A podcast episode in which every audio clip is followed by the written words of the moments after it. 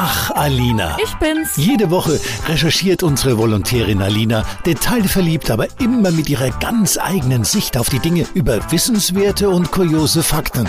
Eben Alina. Woher kommt eigentlich der Begriff 0815? Der hat seinen Ursprung im Ersten Weltkrieg, als das deutsche Maschinengewehr MG 0815 so ziemlich weit verbreitet war. Die 08, die steht dabei fürs erste Baujahr 1908 und die 15 steht für die Überarbeitung im Jahr 1915. Dieses Gewehr galt zwar als ziemlich zuverlässig, aber es hat ihm so ein bisschen an Innovation und besonderen Eigenschaften gefehlt. Es war ja eben Massenware. Daher wurde aber auch die 0815 zu einer Art Metapher für alles, was so ziemlich gewöhnlich und standardisiert ist, ohne besondere Merkmale oder Aufregung.